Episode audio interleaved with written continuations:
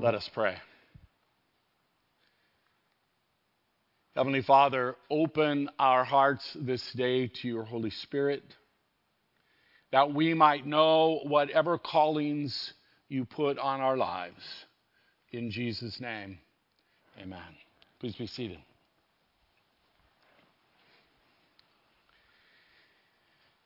Joe, I don't want to burst your bubble today, but I do want to point out that in the Old Testament, God communicates to his chosen people these words: the Lord did not set his affection on you or choose you because you were more numerous than other people, for you were the fewest of people.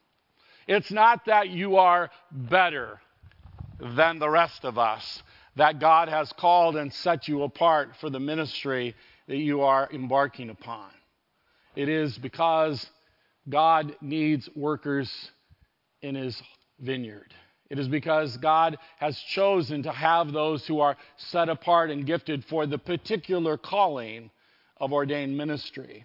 Today, what I want us as a community of faith to understand is that while that calling, our calling, is unique in terms of the ordained ministry, the calling of God is upon all of us.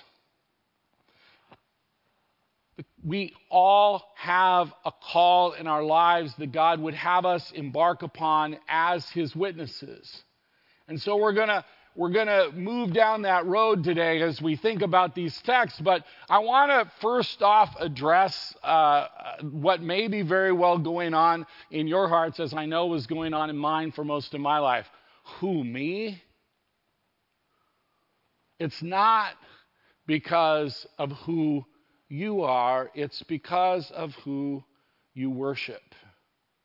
It's not because of what you can do, but what God can do through you. God simply needs you to be willing and open to his movement through your life into the life of the world. It says this as that text goes on in Deuteronomy: "Know therefore that the Lord your God is God. He is faithful, keeping his covenant of love to 1,000 generations to those who love him and keep his commandments." God is faithful. When we seek to serve him in our lives, it doesn't mean there aren't going to be lots of roadblocks, lots of struggles, lots of hardships, maybe even a bunch of accusations, some of which won't even be true. But God is faithful. And so as we embark upon doing those things that God calls us to do, our confidence is in God. Our confidence is that he will be faithful, that he will work. One of the things I often say, especially as I'm leaving church on a Sunday morning, is, boy, I'm sure glad for what God does between my mouth and your ears. And you have no idea what that is because you only hear what you hear. But I hear what's in my head, and sometimes it's not as helpful as what you hear in yours. Sometimes when we think about discipleship, we think about disciples, our minds immediately go to the 12. Or in this case today, our minds go to the ordained pastors, to the called. They're the ones that have a call, not us. And so I think it's fascinating in the gospel today that not only do we have earlier in the gospel the sending out of the 12, but now Jesus calls 72 others. And he sends them out in his name. And one of the things I loved about that sending is that Jesus sends them out to the villages that he's going to come to. And so they understand, hey, it's not your job to do the whole job. Understand that you're going ahead of me. I'm going to come later and continue this work. Why is that helpful? It's helpful because he does the same for us. He follows up on the witness that we have to others. God is the one, through his Holy Spirit, who cultivates whatever seeds we're able to plant in the lives of others. We don't have to struggle so greatly with the ideas, have we successfully convinced someone to follow Jesus? Highly unlikely. But has the Holy Spirit used our witness, used our vulnerability, used our honesty, used our sharing of what God is doing in our lives, used the gifts of God that He's given us to serve them, to open up their hearts to receive Christ? Highly, highly likely. And so again, I'm suggesting that we, each one of us, are chosen by God and called to serve Him using whatever gifts we have in our lives. Very often, as I'm visiting older people who are less mobile, often struggling with the reality that they're able to do less in their lives than they used to do. Maybe they've just recently given up the car keys. Maybe they simply can't get around as well anymore. Maybe they no longer have the influence of coworkers because they're not going out of their houses very often. And they often say to me, "What do I have to give to God?"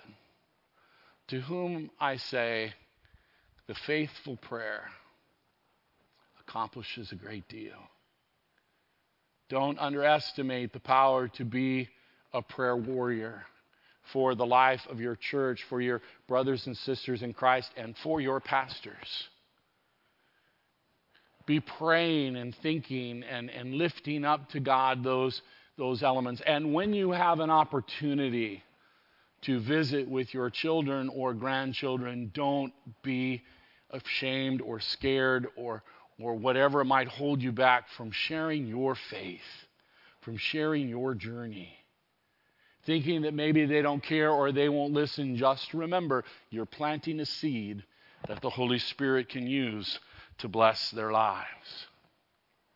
As we turn to Acts 6, we see another movement in the life of the church. The church is growing, and there's a problem. And the problem is that there are both Hebrew and Gentile Christians, which means there are both Hebrew and Gentile widows. And the Jews have known for a long time that they have a responsibility to their parents, to the elders among them, to care for them, to provide for them. But they've had a long history of really not caring about the Gentiles.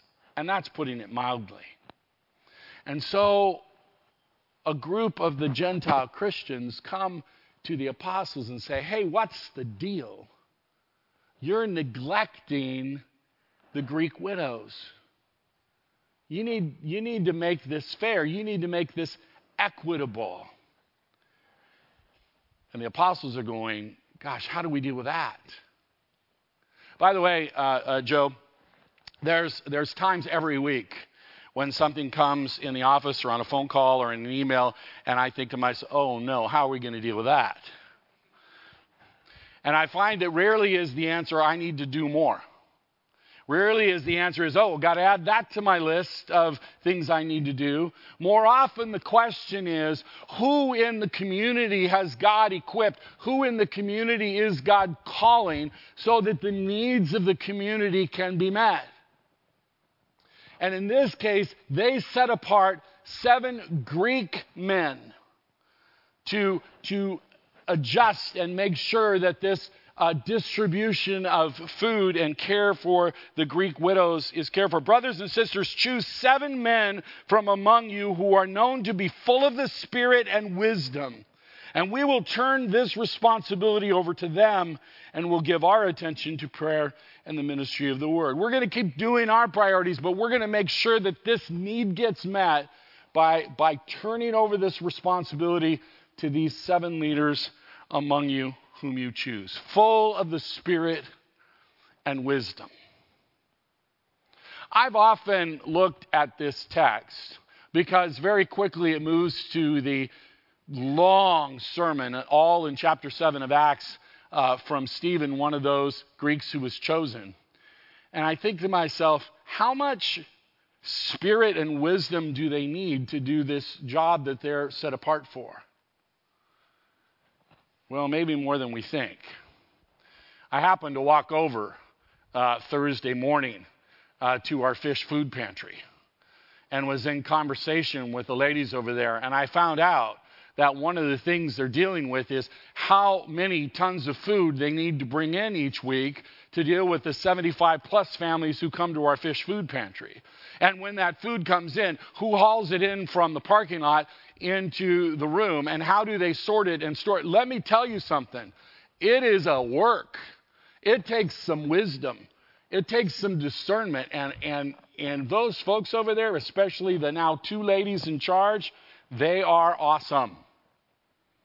And they are wise, and they are sharp. And they have been set apart for that ministry.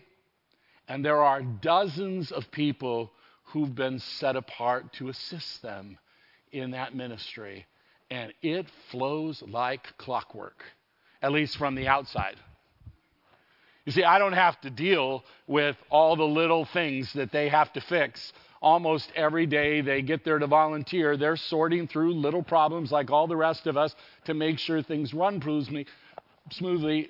And God is blessing them in that work. And people are being fed in this community. They're experiencing the love of God through that work as God uses their wisdom and their abilities to bless others through them. But something different happens in Acts. Stephen, one of the seven who's set aside to be this food distribution guru, ends up being a proclaimer of the gospel.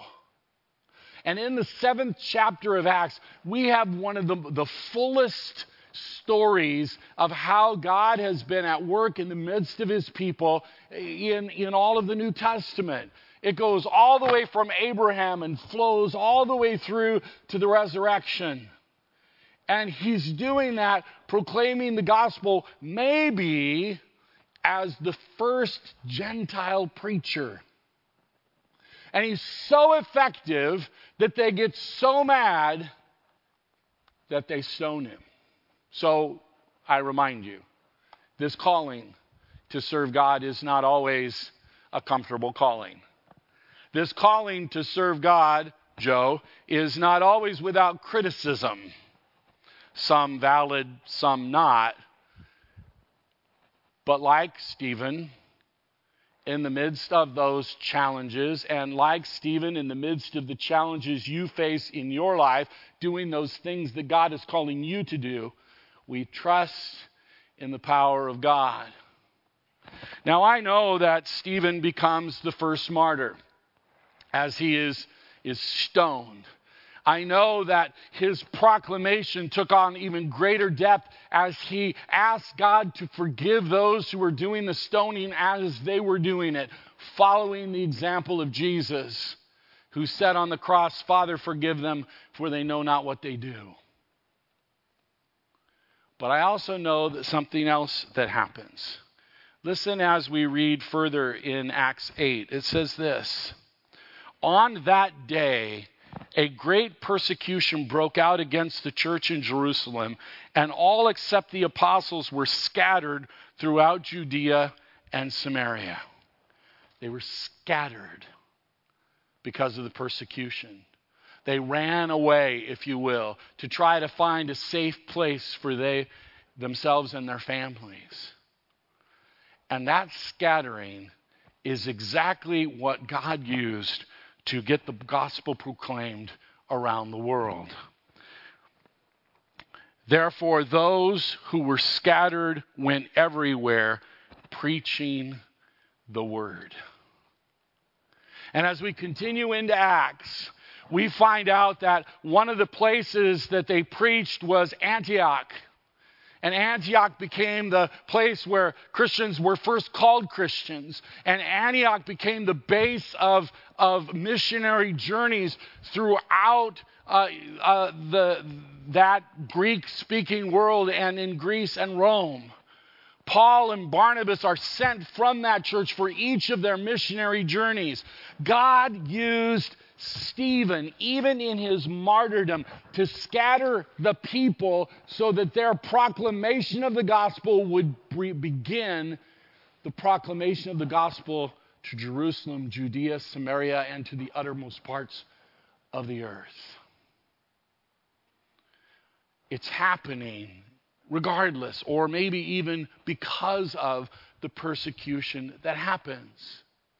So when life gets tough, they say, the tough get going. When our lives get tough, we don't back away from the gospel. We step into it more fully, trusting more fully that God indeed will be at work, trusting more fully that even if we can't cultivate those seeds that are planted, God will.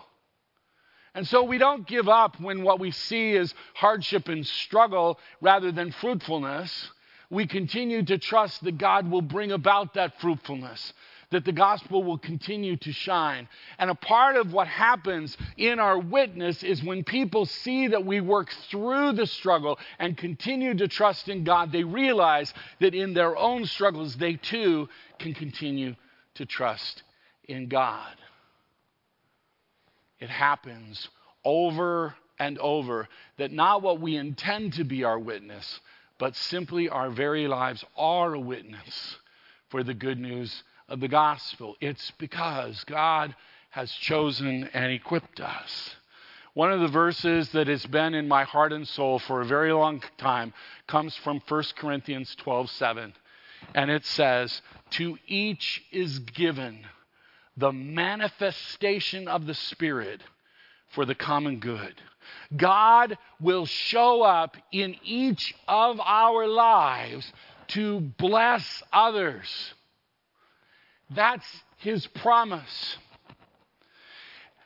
In several conversations in the last week as we've been talking about the soaping verses, one of the questions has been, gosh, the Holy Spirit seems to be so prominent in these verses in Acts. Why isn't the Holy Spirit as prominent in my life? And in the midst of those conversations, one of your brothers or sisters in Christ said this, "I'm not always sure I sense the Holy Spirit, but God promised that I have the Holy Spirit, that the Holy Spirit is always with me, and I'm confident in God's promise whether I see it or not." And she goes, and as I've begun to believe that more fully, I've begun to see it more. See the hand of God at work in the midst of us as we look for his work in and through us. And so, brothers and sisters in Christ, in our calling as St. Timothy's Lutheran Church, to be a faithful witness to God in this community. Joe, in your calling and setting apart as a pastor in this greater church as well as this congregation, be strong and courageous because God is with you. Brothers and sisters in Christ, whatever your witness, whether you view it to be something large or something small, be strong and courageous, confident in God's promise to do what he says he will do, gift you, manifest his Spirit in your life to bless others. You, brothers and sisters in Christ, are blessed and are a blessing. Thanks be to God. Amen.